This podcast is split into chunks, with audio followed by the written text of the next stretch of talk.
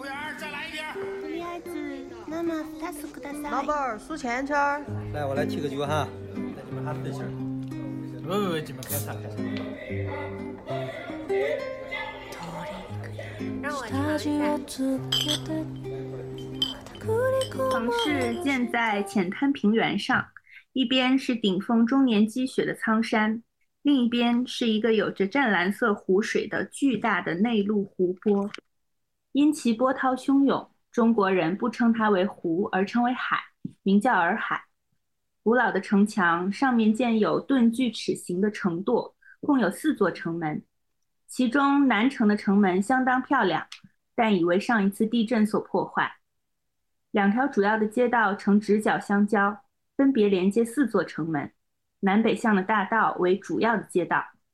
这里聚集着富裕的商人。有收购皮毛的，有做鸦片烟生意的，有买卖各种粮食的。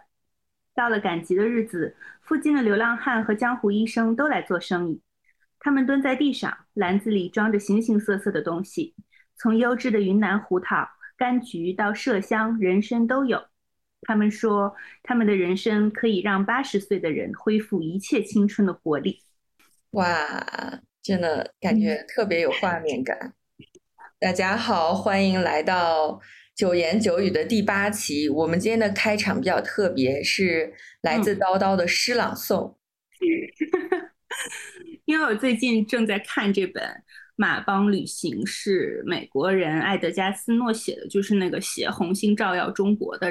很有名的人。但是他那个《红星照耀中国》应该就是他特别出名的作品，然后这一本《马帮旅行》应该就是很很不出名。嗯，然后我刚才读的那一段。是名字这篇叫做《在大理府过中国年》，原本是呃发表在一九三一年八月十三日纽约的《太阳报》上，所以它就是一些呃一篇一篇很短的游记，然后他记录了呃就是他一路，因为他想到缅甸去，所以他要一路就是穿过云南，然后他雇了一个很小的马帮，然后他记录了一些见闻，然后我觉得还蛮有趣的，因为读的时候可能我们会从各种渠道了解到今天的云南。是什么样子？但是因为他笔下的都是一九三一年的云南，就觉得还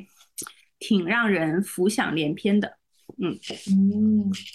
大家有空也可以看看这本书。嗯，那既然开场我们已经讲了关于大理，所以今天这期的主题呢就是说云南。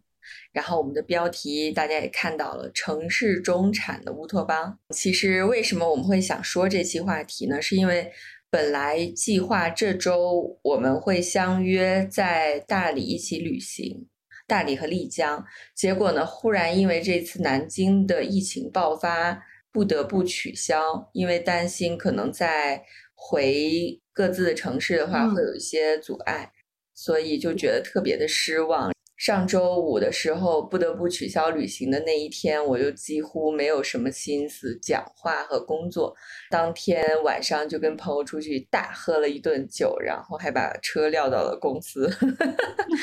你不是在公司就开始喝了吗？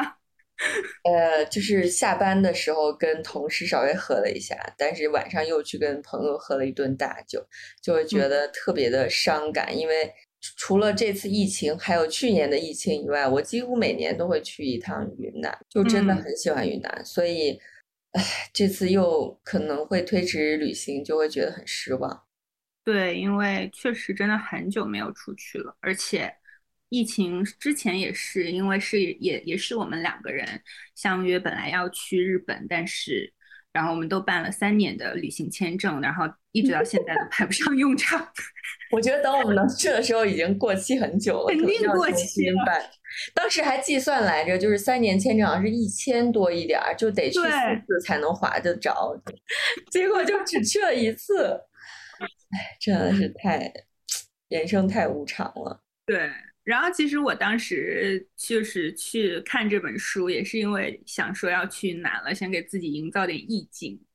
结果看着看着，因为除了城市的关系，然后另外像我的家属，就是因为单位的要求，然后就根本就不能离开上海。嗯，所以其实我们这一期的主题本来是大家一起来，就是我们两个人 一起来抱怨一下 不能出去旅行的事情。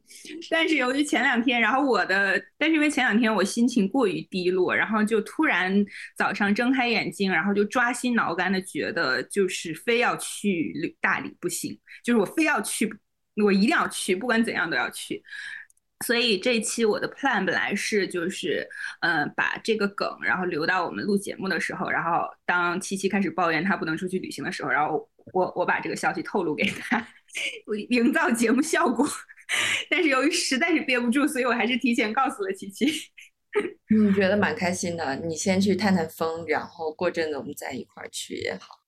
对，因为我。从来都没有去过云南哦。我上我其实上大学的时候，这样说起来，我上大学的时候也有一次和同学定了一起去云南要去玩，结果地震了，我们两个也没去成，就还挺严重的地震。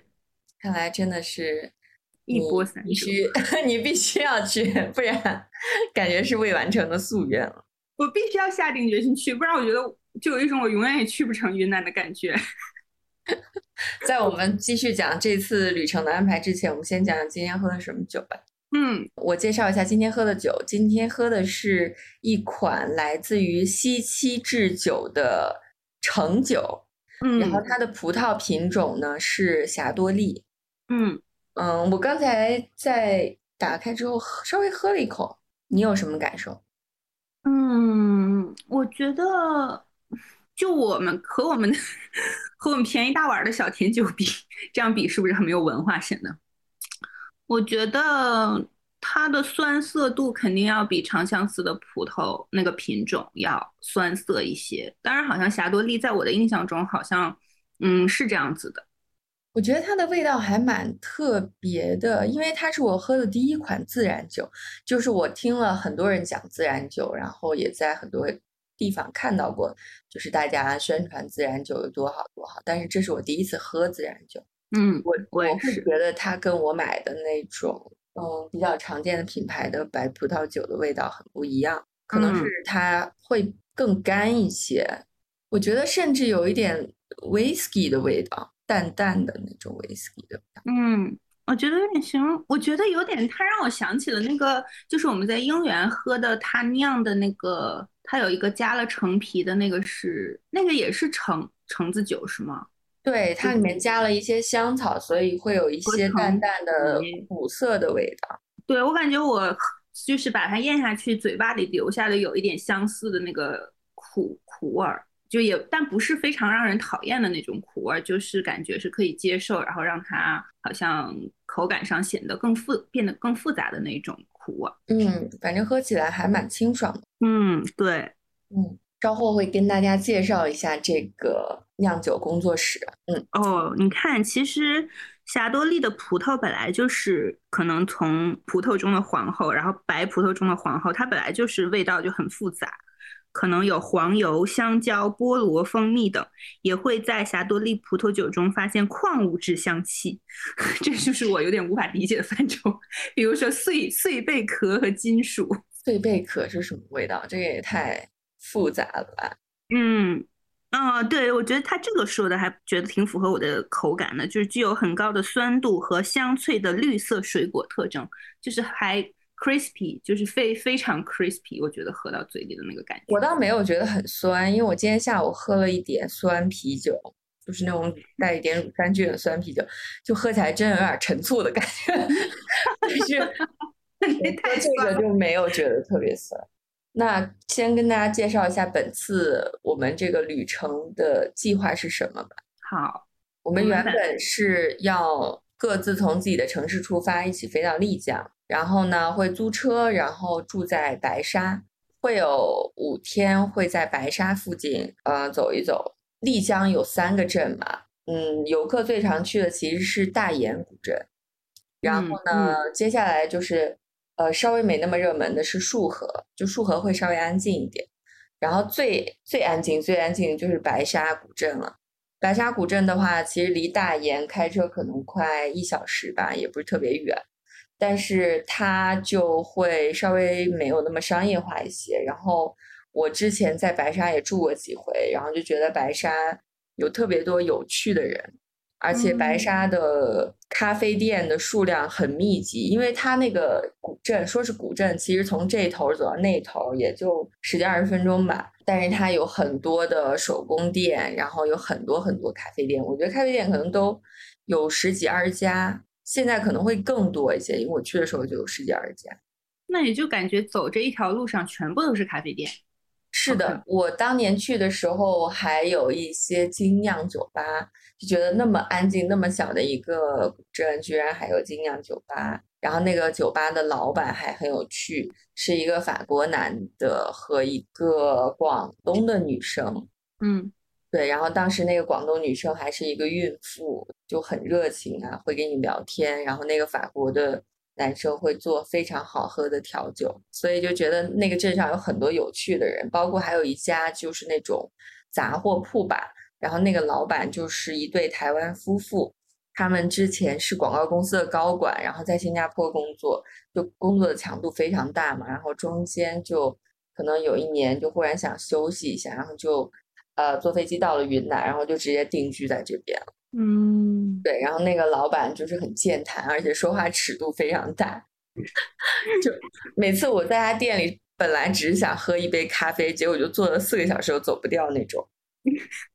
就对他很健谈，就是从从生活到私生活，然后到政治，什么都很愿意跟你聊。有可能他们店人比较少吧，然后他店里也会卖一些就是很有趣的东西，其实蛮像老顾那边的，会有他在云南这边的皮地做的一些东西，比如说那种藏香味道的手工皂啊。就当我当时我结婚的时候，就买了很多他那家店的手工皂。当做礼物送给朋友，因为它那个香气特别独特。然后还有一些，比如他们台湾的高粱酒啊，然后还有一些云南本地的手工饰品啊，然后扎染呀之类的东西，就很有趣。嗯，所以我就很喜欢住在白沙。然后白沙就属于一个太阳落山以后就基本没什么大陆游客的地方。它。没那么出名，是因为规模比较小吗？还是就是？嗯，一个是规模比较小，而且没有那么多比较闹的酒吧吧。就很多人，我理解去大理是可能是为了艳遇，你在白沙可能艳遇的概率非常低。我当年去的时候，就疫情之前嘛，我住的那个客栈，呃，一共有三个住户，然后一个是一对是。呃，法国的游客，然后应该是来做户外运动的，就带了很多那种攀岩用的工具，就两个巨大的包裹，然后里面都是攀岩的工具，然后每天早上他们就起来就去攀岩，然后到晚上才会回来。然后还有一个女生呢，就是好像她爸爸刚去世，然后她就想找个地方放松一下，也是一个上海来的女生，她就在那个那个客栈住了一个月吧，就每天都在客栈里晒太阳发呆。就所以觉得那个地方真的很安静，而且来的人也都可能比较有趣一些，有一些故事，不像大研和束河，可能在当地停留时间比较短的游客会比较多一些。嗯，那你觉得你喜欢住在白沙，然后喜欢在那边逛、喝咖啡、聊天啊什么的，也是因为它给你提供了一种慢所谓的慢节奏嘛？就像现在很多人对大理的想象一样。对，而且白沙特别有趣的一点是，它那个古镇的街道虽然特别的短，但是它的路的尽头就可以看到雪山，就所以它的风景真的是非常好，然后消费也比较低，呃，又很安静，就很符合我想休假度假的这种期待吧。嗯，我觉得云南就是白沙，然后再去，我们打算后来后面就，哦，我们我们的计划是先住在白沙五天，然后后面就去大理。呃，就打算住在凤阳驿的，在一个叫凤阳驿的村子里。然后，因为我们也是之前在播客上听到了秋园，所以我们就都对这个就是老板自己动手亲手改造的房子特别感兴趣。所以我们本来是就是计划后三天住在那边，然后可能就是在周围用一种非常懒散的节奏，然后逛一逛。对我第一次听小宇宙，就是因为叨叨给我安利了晚风说的有一期，就是小邱讲自己在大理徒手造房子。然后我当时是开车周一的早上去公司，然后那条路非常的堵，但是我在车里面听他造房子那一个小时，我就觉得心里很安静，就没有往常的那种烦躁，就觉得嗯，恨不得再慢一点到公司，就觉得很有趣。然后那之后就变成了小宇宙的忠实听众，就一直在听播客。所以我我也是应该，这可能是我这个可能是我听的第二个节目，我觉得。第一个节目可能是听了一个就是提前退休的程序 到日本去啊，对对，我也有听那一期，我也觉得那期很有趣。对啊，第二期好像就听了这个，我当时也是，我记得我好像也是在去学校的路上坐在出租车上听，然后我当时就觉得 Jade 很就是面就是我我的反应就是造房子的这位老板他真的非常不善言谈，就觉得他其实应该是个话很少，然后比较内敛的人。嗯，觉得他们的对话的节奏甚至都很慢，就是和平常的晚风说的其他的节目相比。对，就是晚风说的那个主播 Jade，他其实是做区块链的，所以有时候他的发问方式还蛮互联网人的。然后那小邱就是一个大理的村民，然后他也话本来就比较少，所以他们那个对话的节奏让人觉得还蛮有趣的，中间会有很多的停顿。我还挺期待的，因为我这次也是定了，嗯，去了之后，我现在又有点担心我去不成了，因为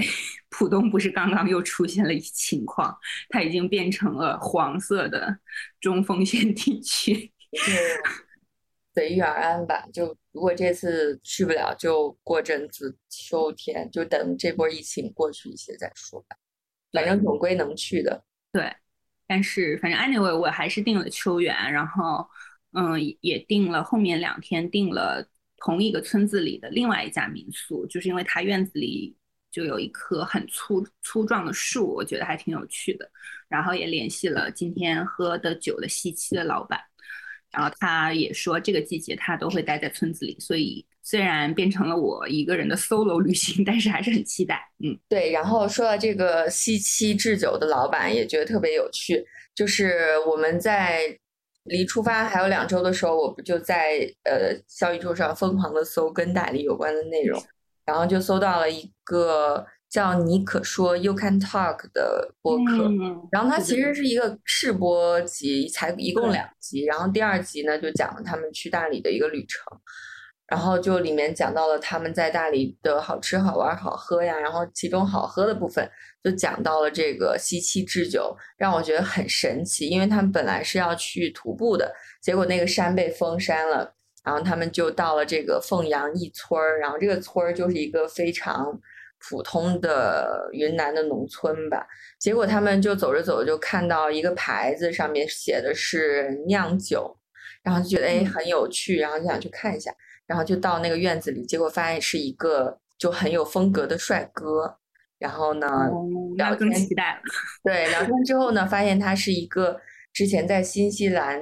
酿酒的，就是专业的酿酒师。然后回国以后呢，就在云南这边做自己的酒。然后他是最开始是做冰酒，嗯，后来呢开始做霞多丽，然后后来还做一点精酿啤酒。嗯，对，然后他的葡萄好像也是从云南本地选取材。对，他好像应该是，嗯，因为我知识有限，但是因为他应该是每年有一段时间会去西双版纳那边，因为酿酒。香格里拉吧？香格里拉，我记错了吗？对，版纳那种地方应该产不了。不行。反正他会离开一阵子，因为我有问他，就是知道我们去不了之后，不是买酒就跟他联系，我说希望下次去的时候你和秋元都还在，然后他就说反正秋元肯定会在。他可能会外出酿酒。嗯，是的，就觉得这个老板很有趣，我就想说，嗯，搜一搜他吧，在这些社交媒体上，结果就发现大众点评他这个呃 酒庄只有一条评价，就完全没有在宣传自己吧。然后结果搜小红书还很惊讶的发现他有自己的账号。然后呢，里面就有他的一些照片什么的，就真的还蛮有风格的。然后还会健身，就是那种挺块儿的男生。嗯，好。对，然后就跟他聊了两句吧。后来还要了微信，就觉得，呃，就整个很有缘分吧。因为他也在凤阳一村嘛，就是秋人也在凤阳一村，就觉得这整件事都能串在一起，还真的挺有缘分。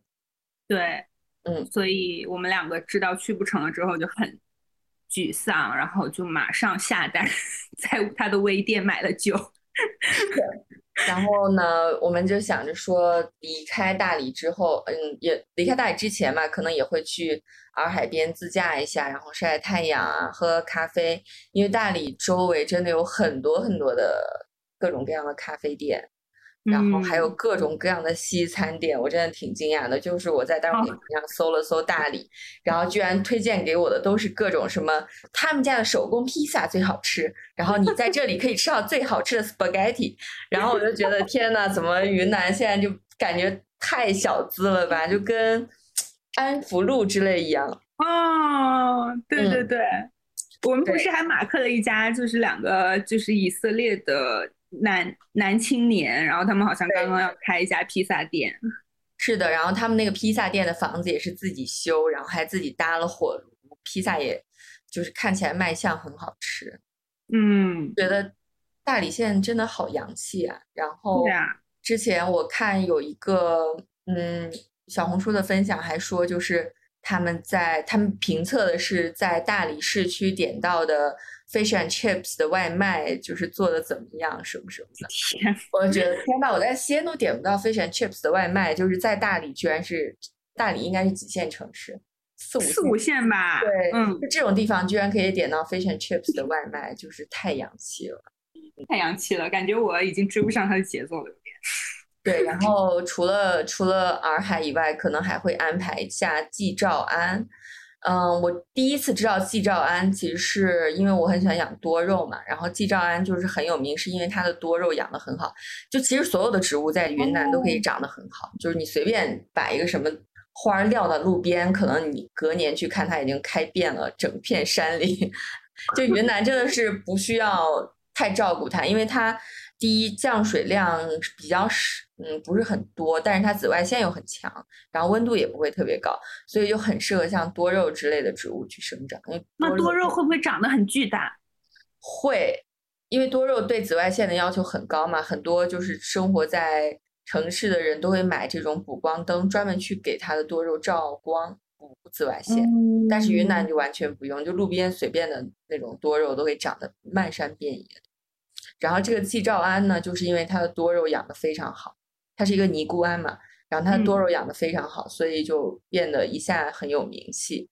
然后也也因为我不是最近变得非常的佛系，就是每天在公司画图的时候都会听佛经嘛，就刚开始还会听一下那种电子佛经，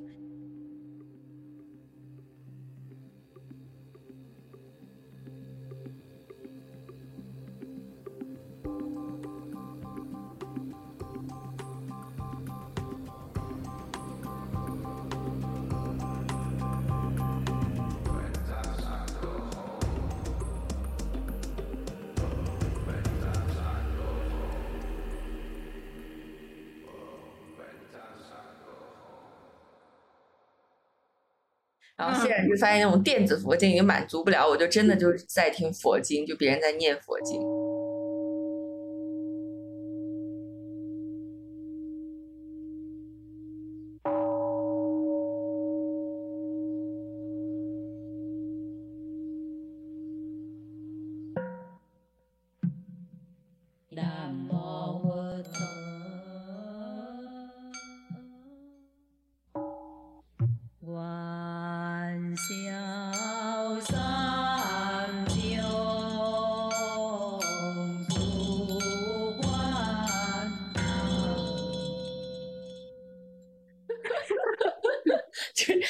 在公司上班的时候，你就就有个设计师在旁边，就很安静的一直在听佛经。我觉得你这样可以满足客户的需求吗？你觉得？就可以满足所有不合理的需求吧，因为毕竟就是佛祖心中留。然后我们的想法就是，可能我们的也没有多少景点吧，可能就是去下白沙，然后洱海，嗯，凤阳驿这个村儿，然后季，嗯，季兆安，最后可能就自驾回丽江了，然后把车一还，就各回各家。对，所以其实也没有什么太多的景点，我们就是想比较 chill 一些。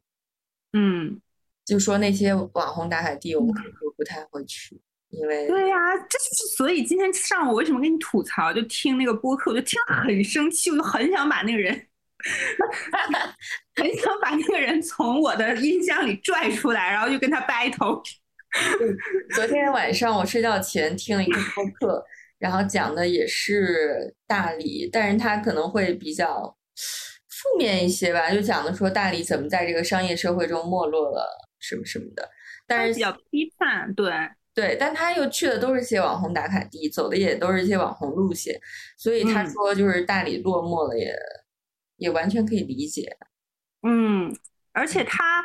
他一个是说，嗯、因为他说他就是觉得自己可能不会喜欢住在大理，因为他喜欢他热爱成都市生活，他嗯。热爱都市生活给他提供的一切，那你就不应去，就是大理可能就不适合你去旅行啊，可能。去深圳旅行，我听了之后我就很生气，我就想说，那就可能也不，也就是就是大理也不是很适合你去旅行，那你就可能更适合，比如说去你去东京，呃，如如果你可以出国的话，就国内我也不知道，可能只能去北上广深。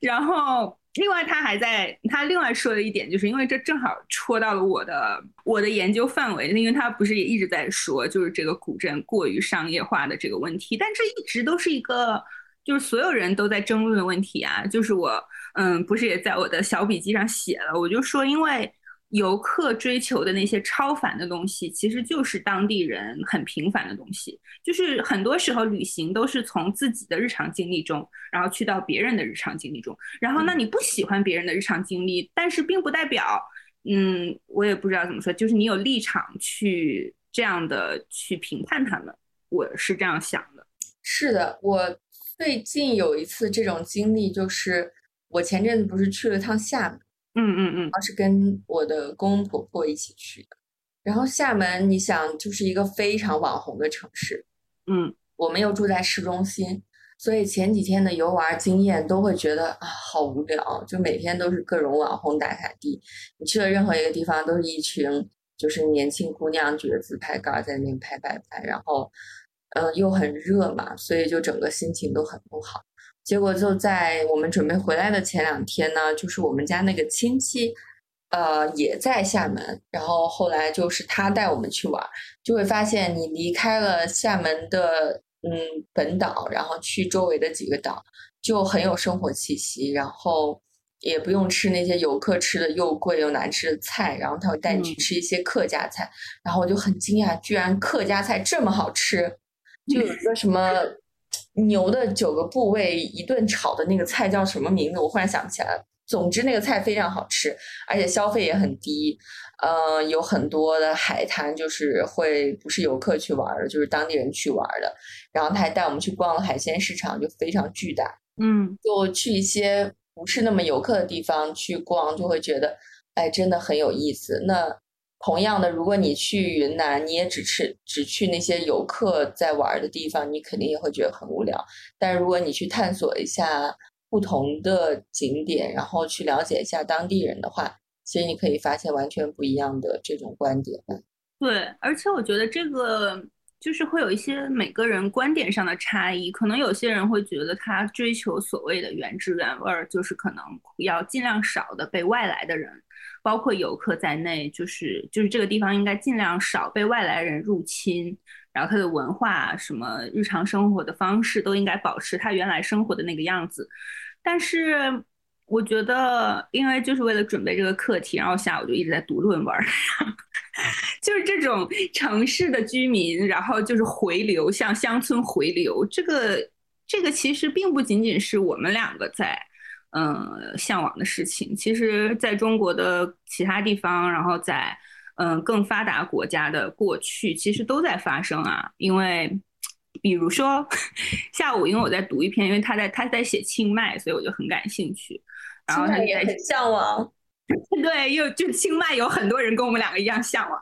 然后他就是说，嗯、清迈因为它作为就是泰北的中心城市，然后它一部分，嗯、它很大程度上就是环清迈的那个乡村地区，就是吸引了很多，比如说。呃，在曼谷的中产，然后他想再置备一套房子度假或者是什么的，他就会在清迈的周围买房子，然后可能还包括学者，然后其他的自由职业者，然后艺术家，然后等等，还有其他在呃清迈工作或者和当地人结婚的一些外国人，就是都会在那边买一块地，然后盖自己的房子。嗯，我看了之后就觉得，对，这这个就是跟我们想象中的一样，但是他这个这个作者，因为他在那个清迈。嗯、周边的那个村子，他住了三年，然后他其实提到当地人对于外来的这些新村民，所谓的新村民的态度是很复杂的，就很多当地村民并不是很愿意接纳，就是他们在那边土生土长的人，其实还是挺熟人社会的那种乡村生活，他会感觉外来人，嗯，是一种潜在的。隐患吧，可能没有到威胁的程度，但是他会觉得我不认识，我跟我跟你不熟，所以他就会想要跟你保持一些距离。这个可能体现在比如说外来的新的人，包括外国人，就各种肤色的人，就不会被邀请参加当地的就是村村委会的会议。然后如果你坚持要去参加，然后你在会议上就是大家会给你拿一杯水，然后本地的村民就要自己去找水喝，然后。我觉得这一点他讲的还蛮有趣的。另外，他还讲了一点，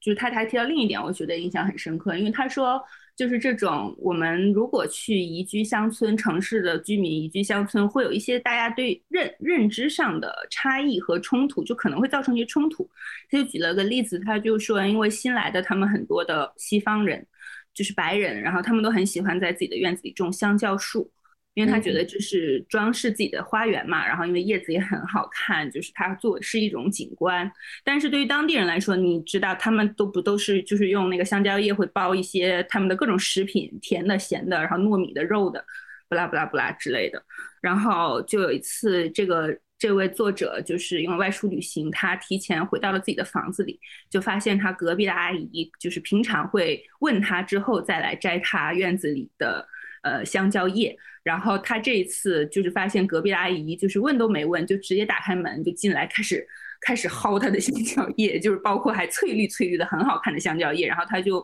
过去阻拦这位阿姨，就说：“请不要摘这个绿色的叶子，因为它们还看起来非常好看。然后你可以摘那些黄色的叶子，用来就是 cooking 什么之类的。”然后就是这位清迈阿姨就。很惊讶，就是或者就是就是他完全不能理解，也 get 不到你为啥要把那个香蕉叶留下来看，他会给你带来什么 爽爽的感觉？就是当地人完全 get 不到这一点。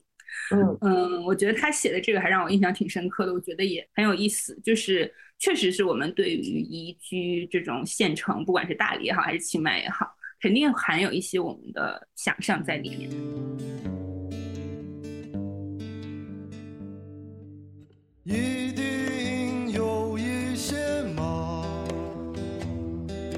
想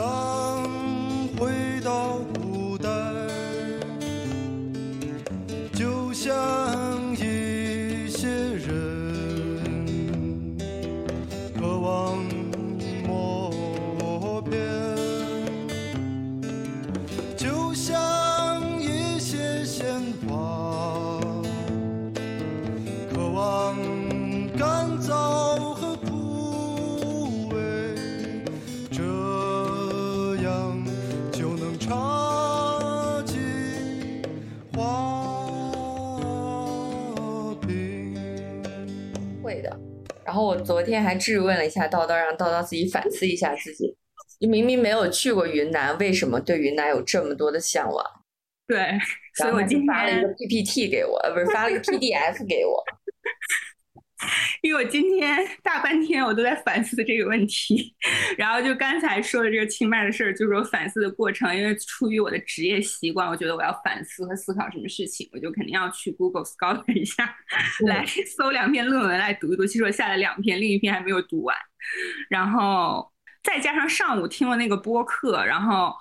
虽然因为我不同意他的观点，所以他又确实引起了我的很多思考。对我也列了一下，我觉得但是我觉得我一部分的想象确实是想象，但另一部分我觉得也得到了你的旅行经历的验证吧。比如嗯说我写，我说我对大理的想象的第一个就是有一些聚聚集了很多有趣的人，然后嗯我觉得它让我看到一种就是生活方式，就是另外一种生活方，或者是不同的多元的生活方式的可能性。然后我觉得就意味着可以加入我感兴趣的圈子，这个是我的想象。我觉得这个还是在很大程度上得到了你的旅行经历的验证的。是的，嗯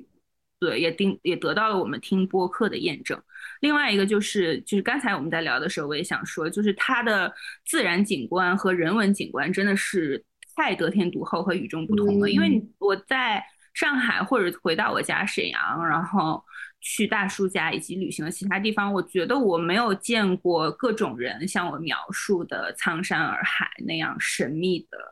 有那么令人向往的那样的自然的样子。我觉得我从来都没有见过。嗯然后我也从来都没有到过少数民族，就是多民族那样聚聚集的一个地方。当然，可能比如说在英国，它是一个更多的民族和种族混合的地方，但是我觉得云南是又混合了不同的民族，这可能和种族的混合还是有点差别吧。我觉得这一点让我觉得充满好奇。我觉得如果我可以经历一下，感觉应该很好。出于我，然后作为一个社会科学的研究者，我觉得我在那边有很多工作可以做，有很多素材 可以收集，我觉得都很有趣。然后另外一个就是可能是非常重要的一点，就是我觉得，因为我读书读了很多年，然后现在慢慢开始工作了几年，我觉得我才开始逐渐确定自己的主要的需求，就是活着的主要需求，以及我的生活信仰。我在确定这个很重要的这两个东西的过程中，我觉得大理可能成为了一个潜在的选择。嗯，也不是非要非是，也不一定是非大理不可。我并没有这么执着，只是因为确实在这一点上要承认，因为谈论，因为大理被谈论的比较多，所以它就成为了第一个吸引我眼球的地方。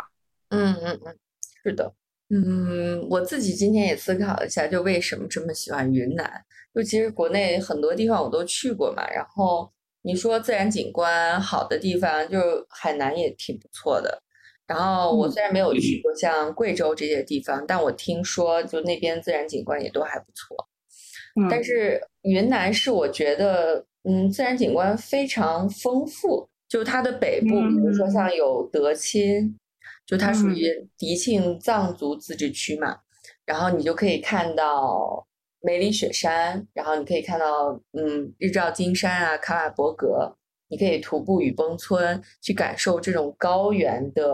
文化。你到了中部的话，你可以去呃昆明啊，然后昆明就是一个非常安逸、非常祥和的城市，然后呢天气也很好，呃，又有很多很好吃的东西。然后你再嗯往南走的话，又有像西双版纳这种很东南亚的城市，因为它嗯信的好像是小乘佛教吧什么的，就它的那些寺庙啊、佛像什么的都很像你在泰国能见到的那种景象。嗯然后它的食物也很热带，你就可以吃到各种奇奇怪怪的东西吧。然后什么昆虫啊，什么用芭蕉叶包着的东西啊，就是就一个云南省，就看起来像一个口腔上皮细胞。但是它真的很多元化，包括还有什么我还很想去的，像普洱啊这些地方，能可玩的地方很多吧。嗯对它的地理的丰富性决定了它就是一个非常值得探索的省份。就是除了地理的话，它的食物我觉得也还过得去。嗯，排除那些游客比较聚集的地方的东西，可能大家都在全国各地都吃得到。但是你去到，我印象很深，就是在丽江，你去到丽江古城之外，然后我记得有一条小街，应该就是当地人住的地方。然后它有一个那个鸡脚米线，好像就八块钱一碗，特别好吃，特别香。然后我就连续好几天，每天中午都在那儿吃，就觉得真的是特别好吃。嗯然后还因为我很喜欢吃乳制品嘛，然后在大理你还可以可吃到烤乳饼啊、烤乳扇呀、这些东西，然后就有的人觉得特别恶心，就那个味道有点微微发酵的乳制品的味道，但我个人是非常喜欢。我嗯觉得食物也还过得去，不像有的地方吃很好玩儿，但是吃的就让人 对，很难吃。对对对，呃，就是他吃的也不错。然后人文方面的话，当然我觉得云南就是很容易遇到很有趣的人。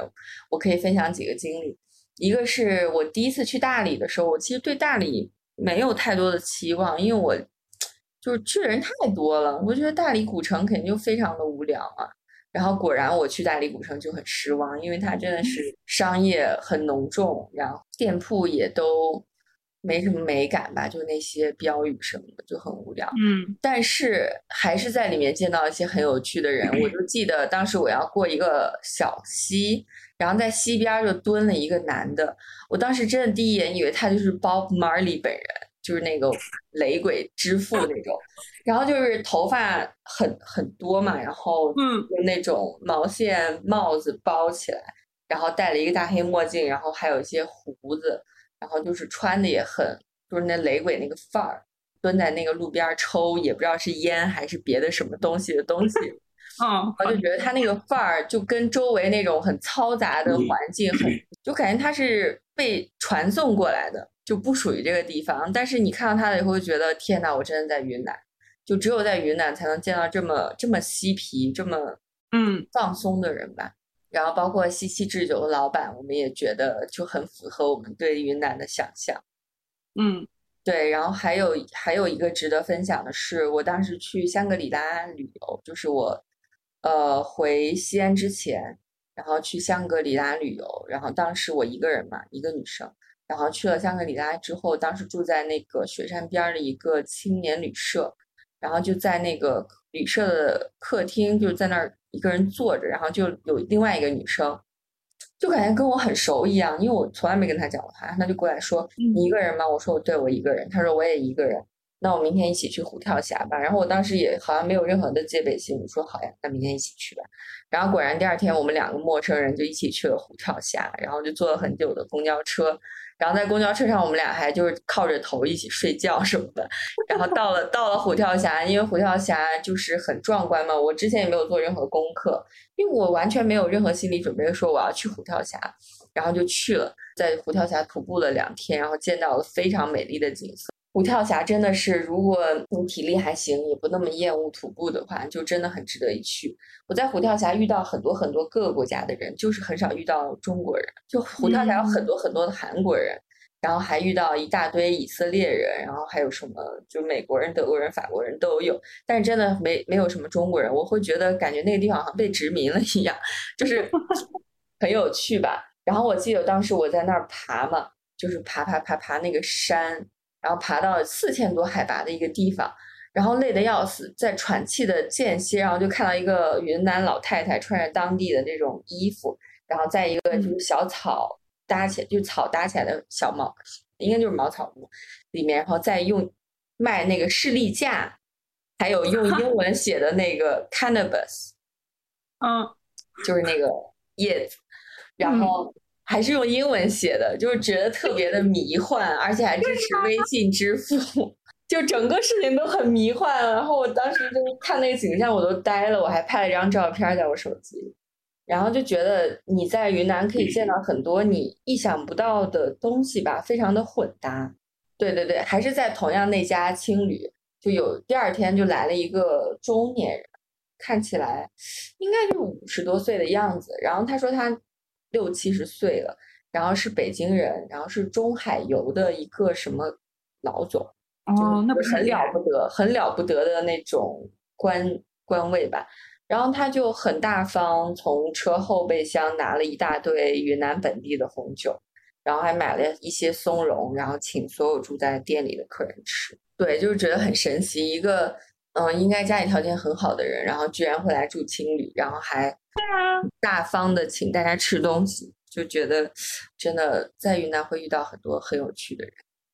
还 还有一件事儿，我觉得很很鬼畜的，就是当时我们不是去雨崩徒步嘛，然后雨嗯崩就是一个很人迹罕至的村子，然后当时我跟几个同事，就当时我我我们那个我们公司也很很有趣，就派我去云南出差，然后在云南出差了两周之后，我们那个项目结束了之后，我们就跟项目的呃五六个人一起去雨崩徒步，然后当时我们刚就是到那个徒步的出发的位置，然后刚往上走了五米，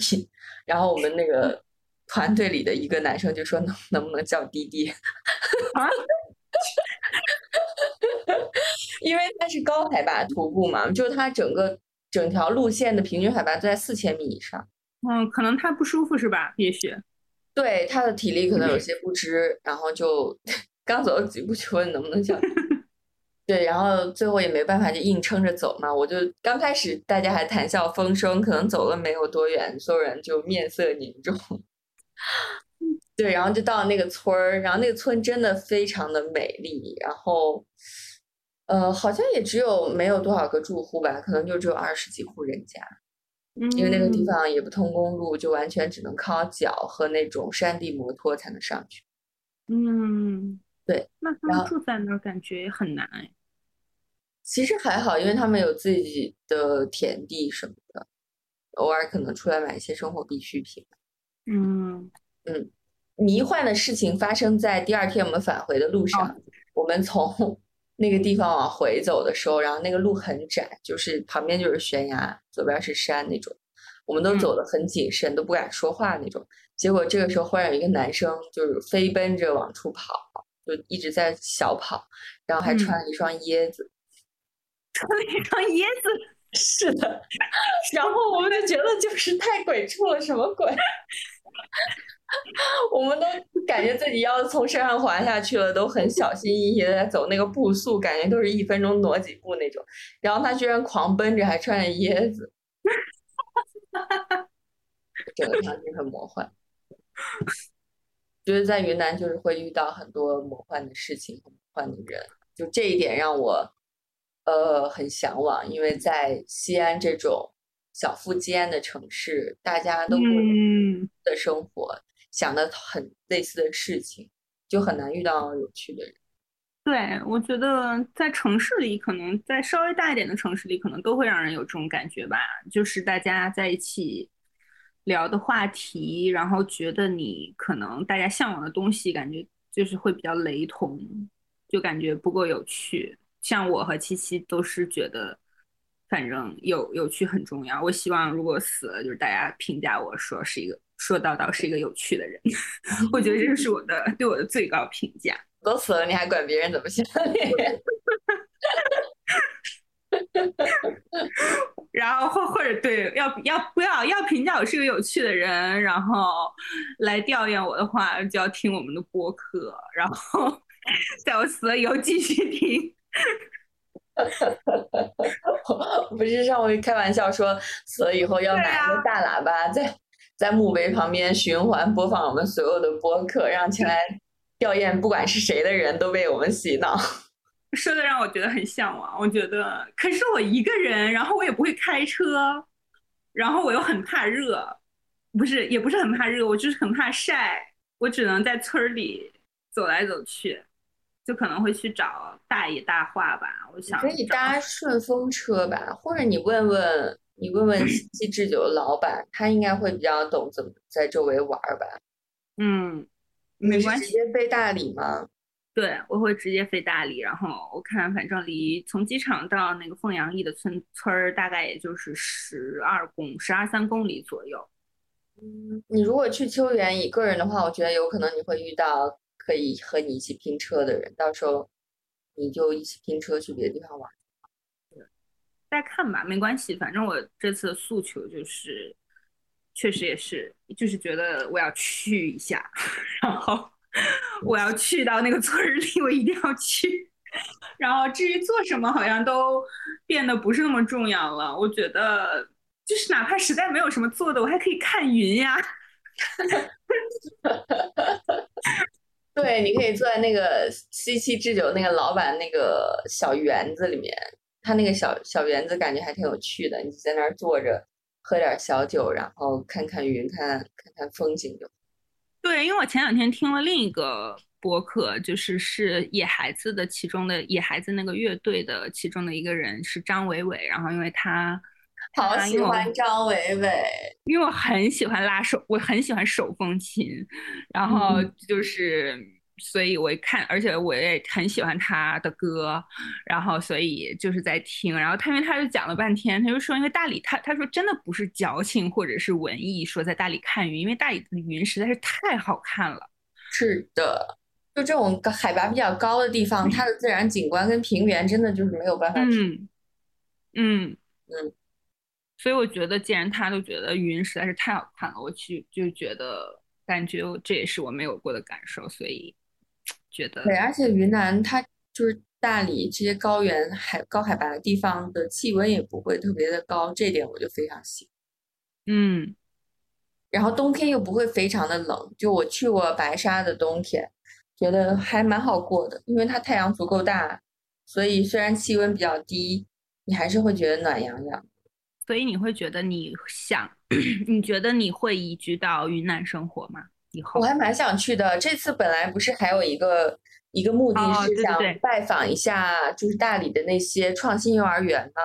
对对对对对，我们看过很多的文献，就在讲，呃，成都和云南的创新教育，云南尤其是这种创新教育的重镇嘛。我其实只是出于好奇，就是想知道它的创新是怎么一个创法，是徒有就虚有其表，还是真的在做一些创新的东西。我也经常跟别人说，就自从成为母亲之后，我很喜欢反思教育，反思我接受过的教育，包括去看现在的一些教育现状。然后我觉得它的确是存在一些很一些问题的。不知道大理的这些创新教育能不能从某些程度上去解决这些问题？嗯，这个我还是想要去看的。不过我觉得现在学校可能都在放暑假，但我觉得可能幼儿园会有在开，至少城市里的幼儿园会在开。我不知道大理的等下次我们能一起去的时候，应该已经开学了。对 对对，是的，对我就是很想去看一下他那些幼儿园，包括我最近也在社交媒体上都会搜“大理创新教育”“大理幼儿园”这些关键词，然后也的确嗯看到了一些各种各样的观点吧，觉得还蛮有意思的。就是你可能真的得亲眼去观察才能看到。对这一点我也是觉得很有趣。是的，嗯就是我觉得大理真的是一个适合各种各样的人吧。就是如果你喜你是一个比较小资的人，然后大理有有一些高端的楼盘，像它有一个有一个叫山水间的楼盘，哦就是那种别墅吧，嗯会住着一些城市的中产在里面。你在大理又可以吃到各种好吃的西餐，又有各种有机农场、有机市集，然后这些东西又很适合城市中产的审美。如果你是这种偏好的这个路数的，你在大理也也可以过很好的生活。然后大理有、有蒙氏幼儿园，又有什么华德福幼儿园，嗯，对于城市中产的育儿也还蛮蛮多的选择。你喜欢这个路数也 OK，然后你喜欢另外一个路数，你比如说想走真的是乡野生活的，你也可以像野孩子这个乐队一样，就住在真正的农村，住嗯住在真正的呃山林间，然后去感受自然，然后感受当地的风土民情，也是完全 OK。然后当地也有很多有趣的乐队，然后很多文艺生活，很多什嗯么手工市集之类的，也可以供你去探索。然后，如果你是那种喜欢户外探险，然后当地也有很多的资源可以供你去去体验。所以我觉得，就不管你是哪个路数的人，其实你在云南都可以找到自己的一席之地。那如果是你呢？如果是长期生活的话，你会想要生活在山水间，还是我是蛮想生活在一个叫沙溪古镇的地方，因为我听说那个地哦方就是还属于比较，嗯，又有一些商业，但又不会太过于商业，自然环境也很好，又处于呃丽江和大理之间，就是我。嗯它好像还蛮适蛮符合我的一些预期，不过我也没有去过沙溪，所以我觉得有机会也可以去沙溪住一阵子。我只是在 Airbnb 上之前搜过一阵子沙溪，然后就看到里面有一些什么香港的夫妇啊，然后就是也是做什么广告或传媒行业的，可能就厌嗯倦了香港那种鸽子笼高密度的生活，然后就想嗯在云南这种广阔的天地，然后种种地啊，然后看看云这样子。所以我觉得沙溪是一个蛮好的选择。然后住在大理的话，我觉得也 OK 吧，毕竟你每个周末或者是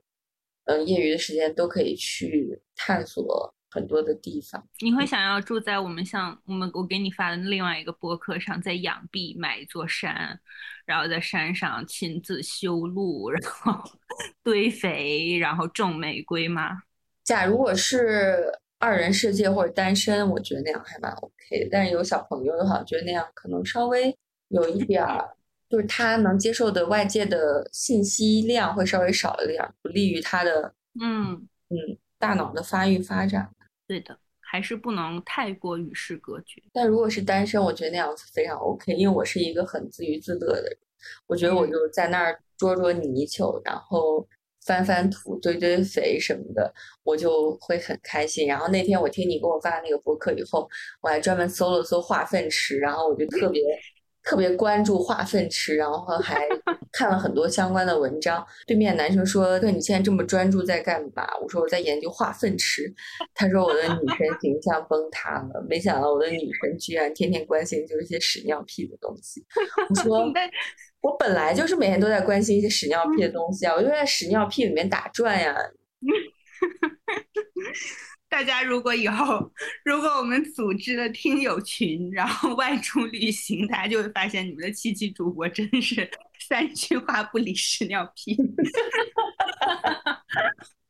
因为我们两个上次一起去成都玩，我们在车上就非常的被小雨嫌弃。一直在聊屎尿屁类的话题，完全不像一个文青之类的人设吧。但堆肥真的很有趣，如果你真的去呃了解相关的东西，你就会觉得啊，真的好神奇啊，然后你就会关注起来自己所吃的食物，然后自己所居住的环境。所以我觉得大家都应该去了解堆肥和化粪池。我们后面后面可能会安排一期来专门聊一聊堆肥的事儿。堆肥真的是一个很有趣的话题，我不瞒您说，这个我觉得讲五期都可以。我那天也是在家听，然后大叔就突然从屋子里面走出来，因为他刚好在聊就是怎么弄那怎么弄那个化粪池，然后那个粪要怎么怎么着，然后什么什么的，然后他就非常震惊，就是觉得为什么大早上起来 就在听化粪池。很环保啊，化粪池。嗯，我就很但是大担心叔说，住但是在城大叔说，市。但是大叔说，他作为一个从农村移居到城市的人，他不想再回到农村去鼓捣化粪池。不过我看就是日本的农村，它那个化粪池都很先进，就它化粪池的出口其实就正对着那个村里面的小溪，但它的溪里面还是很清澈，还有鱼之类的。就它那个化粪池很先进，就真的可以过滤到最后就是清水。化粪池的出口是干嘛的？为什么化粪池还？就是化粪池，你最终还是要东西要排出来啊，你不能就是全都堆在那儿，你总有一天会突破它的极限，你最终还是有个出口。哦就日本的农村的化粪池就很先进，我这都，会我觉得我要住到农村，我应该会采购一个那种日本日本的那种先进的化粪池。对，对我其实这个我也在想，就是我们并不是要再回去过很苦难的农村生活。我觉得现在是，其实回到乡村，可能也回到农村，可能也是在过着夹杂着现代化的农村生活。对，只是会活得更贴近自然一些吧。嗯，对，那我还蛮期待你的化粪池的。